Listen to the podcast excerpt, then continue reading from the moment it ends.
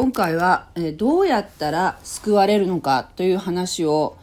えーまとめて、えーお伝えしたいと思います。最近、えーこの救いに関することで、えー誤解を持っている方とか、えー結構いらっしゃるんじゃないかな。私もきちんと伝えきれてないんじゃないかな、えーもうクリスチャンになってしまうとなんか最初のこの未信者だった時の疑問とかをこうふっと忘れてなんか当たり前のように、えー思っていることが実は、えーこう説明足らずだったり信者の方にとかね、まあよく分かってないんじゃないかなというふうに思われることがあるかなと思って 一度自分のためにも まとめ直してみようと思って。でそういうこうメッセージがこういろいろこう自分に最近ですね、えー耳にすることが多くなったので、えー話そうと思います。まず私がよく皆さんに、申し上げているのが福音についてなんですけれどもこの福音というのはグッドニュースですねこの福音を受け入れることによって、えーしか、えー救われることはありませんそれは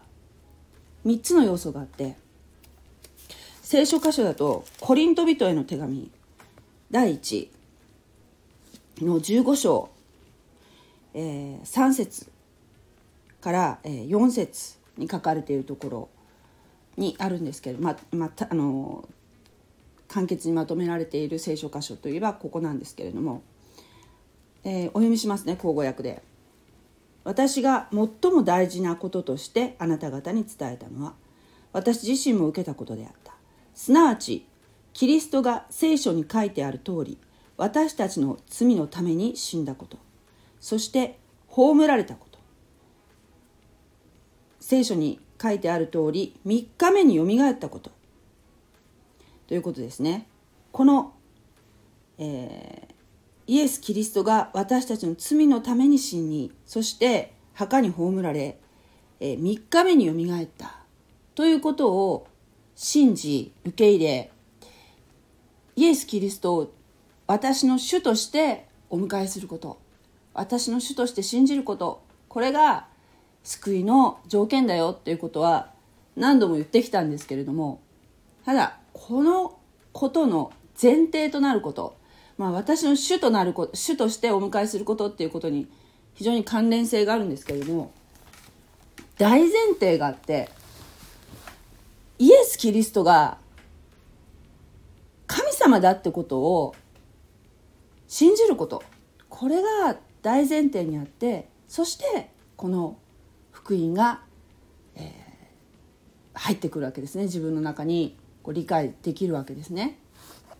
イエス・キリストが神様じゃなくてただの人間である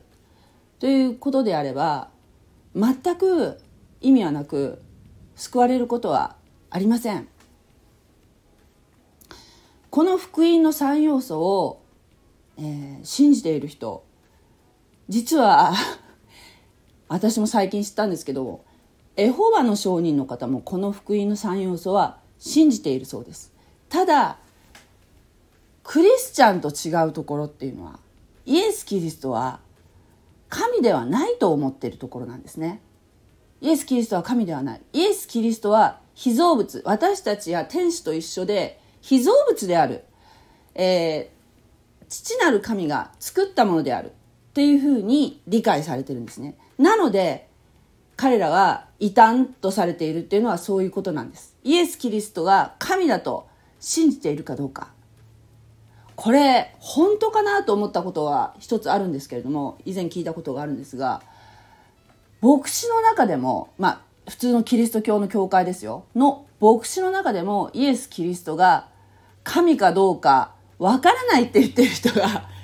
いるそうです中にはね。その人の心の中まで伺い知ることはできませんけれどもね牧師の先生牧師先生の一人一人のお心の中まで知ることはできませんけどそのように公言している方も中にはいらっしゃるそうですそれはもうもはやキリスト教じゃありませんよねイエス様を神様だと受け入れること神様だと信じる心この信仰これが大前提となってそしてこの福音の3要素というものが生きてくるわけですね。えっ、とヨハネによる福音書の17章、えー、に、えー、このように書いてあります。17章3節ですね。えー、これはイエス様が、えー、お祈りされているところのイエス様のお言葉ですね。永遠の命とは唯一の誠の神であられるあなたとあなたのお使わしになったイエス・キリストを知ることです。と書いてあります。永遠の命永遠の命っていうのは救いのことですね。永遠の命救われるとどうなるかっていうと永遠の命をいただくことができます。ただ長く生きればいいっていうもんじゃないしクリスチャンだって死ぬじゃないかっていうふうに思われるかもしれないけどの永遠の命っていうのは実はこの福音イエス・キリストを神と信じ福音を受け入れた時にこの私たちの中に精霊様が宿るんですね。三位一体の神の中の、えー、精霊様が私たちに、えー、内住してくださるんですねその瞬間に。その瞬間に私たちは神様とつながる神様をえ神様から永遠の命をいただくんですけれども私たちの肉体はやがて滅びますがその後私たちのその魂魂はま、えー、っすぐ天国に行くことができます。イエス・キリストを信じなかった人というのは魂はどこに行くかというと天国に行くことはできません。ですからこの恵みの時代まだ週末が訪れる前のこの今の恵みの時代にイエス・キリストを神様と信じるということが必要になってくるわけです。私たちの魂が天国に行ってそしてやがてキリストがイエス様がまたこの地上に再臨される時に私たちは新しい体を持った状態で新しい体メイドインヘブンの体を持って元気で病気をしない永遠に生きる命を持った新しい体でこの地上に戻ってきて神様と共に永遠に暮らすことができます。とても素晴らしい希望ですね。この希望を持って私たちは私たちクリスチャンは生きているんです。神は唯一であること。唯一であると知ることが救いに至ります。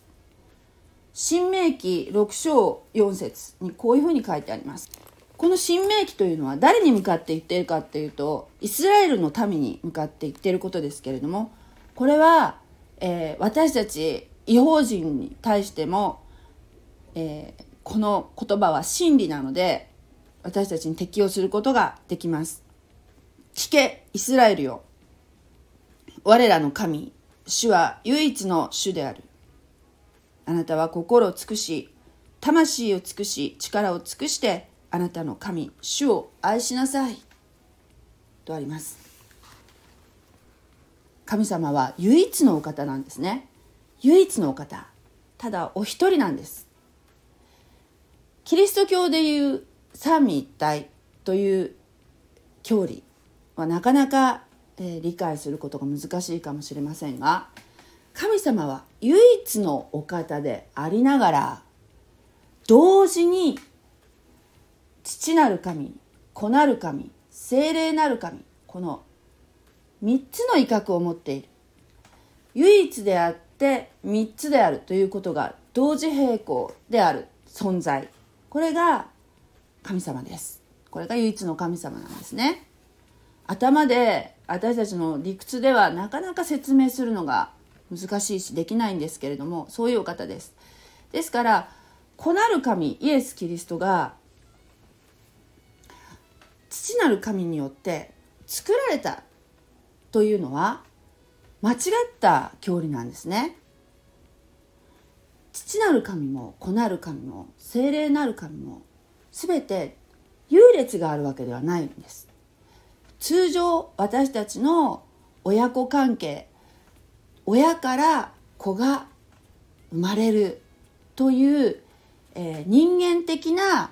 えー、親子関係を神様に当てはめようとするから混乱するんですね。父なる神子なる神精霊なる神というお方は、えー、そのような親子関係では人間の人間的な親子関係ではないんです。皆、えー、互いに、優劣があるわけではなくてそれぞれ役割があるんですね。優劣ではないというふうに理解されるといいと思います。えなかなかこの辺は難しいところなんですけれども、えー、ですからね、えー、日本人って、えー、いろんな神様が、えいてそしてどの神様も、えいいじゃないかっていうふうにどの神様を信仰してもいいじゃないかって、えいう考え方があると思うんですね。ですけれどもそれはもうその方のもうそういう考え方を私は否定はしませんけれどもだけどクリスチャンからするとですね唯一の神っていうのはもうその神様というのはそのお方私たちをお作りになった創造主である神様お一人っていうふうに考えています。はい、その神様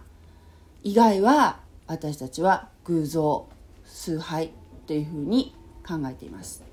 もっと言うと私はこうじゃないかなと思うんですねただ例えばに日本人がね木とか石とかに、えー、神様が宿っていると言って拝みますけれどもただそれは私たちからするとただの木でありただの石でありどうしてくれることもできない。もしそれが不思議な現象が起きたとか木とか石とかにね、えー、起きたというふうに考えてそれで神様だっていうふうにおっしゃるんであればそれは悪霊の働きだと私は考えています。悪霊というのはもともと神様がお作りになった天使が神に反逆して天界から落とされた、えー、霊なんですね。それが、えー、悪霊となって、えー、その親玉が悪魔サタンになっています、はい。えー、今のこの世の中はじゃあ誰が支配しているかっていうとサタンの支配下にあります。そのサタンといえども自由気ままに働くことはできません。やはり神様の許されている範囲でしか動くことはできないんですね。ですからお一人でも多く誠の神